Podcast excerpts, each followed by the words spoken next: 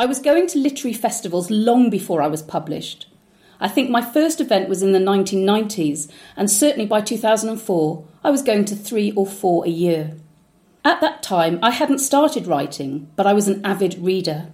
I remember my excitement at meeting some of the authors I loved Ann Cleeves, Henning Mankell, Maj Sjöwall, Sue Grafton, and P.D. James spring to mind. Sitting in the audience gave me valuable insights into what works and what doesn't. The interviewer needs to be dynamic and responsive, but not dominate the event. The best authors conveyed their love of the craft and their enthusiasm for their books. Some events were sadly underattended, but I was impressed at how the author still made the events work for them. People were simply happy to be there. Since I've been published, I've spoken about my novels in bookshops, libraries, schools, and prisons. Festivals are a slightly different experience, I find. First, they usually have a dedicated organiser whose role is to book you, either direct or through your publicist, promote your event, and look after you on the day.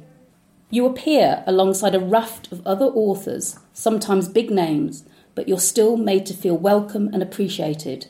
There's a general bookish buzz in the air that I love. The green room can be daunting when you're starting on your literary career, but I've usually found it a source of conversation and news. After a solitary winter of writing, there's nothing better than meeting others to discuss the vicissitudes of being a published author. Suddenly, you realise that your experience isn't unique and there's a support network to tap into.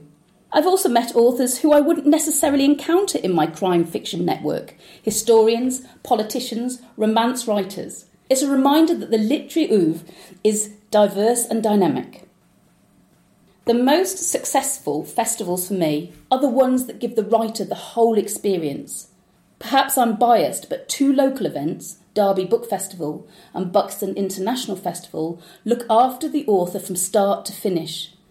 The small touches from making you feel welcome in the green room to giving you a goodie bag for your journey home make all the difference. Volunteers are the lifeblood of a festival, from marshalling the audience to handing out programmes, and holding the mic for questions. Many are budding writers themselves and always appreciate a chat with a published author. It's always great to meet readers who are often drawn from the local population and are passionate about the festival based in their hometown.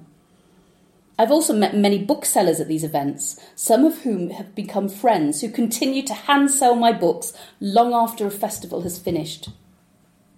Finally, I usually take the opportunity to buy tickets to listen to other authors speaking. I'm still that enthusiastic reader who wants nothing more than to hear an author talk about their writing.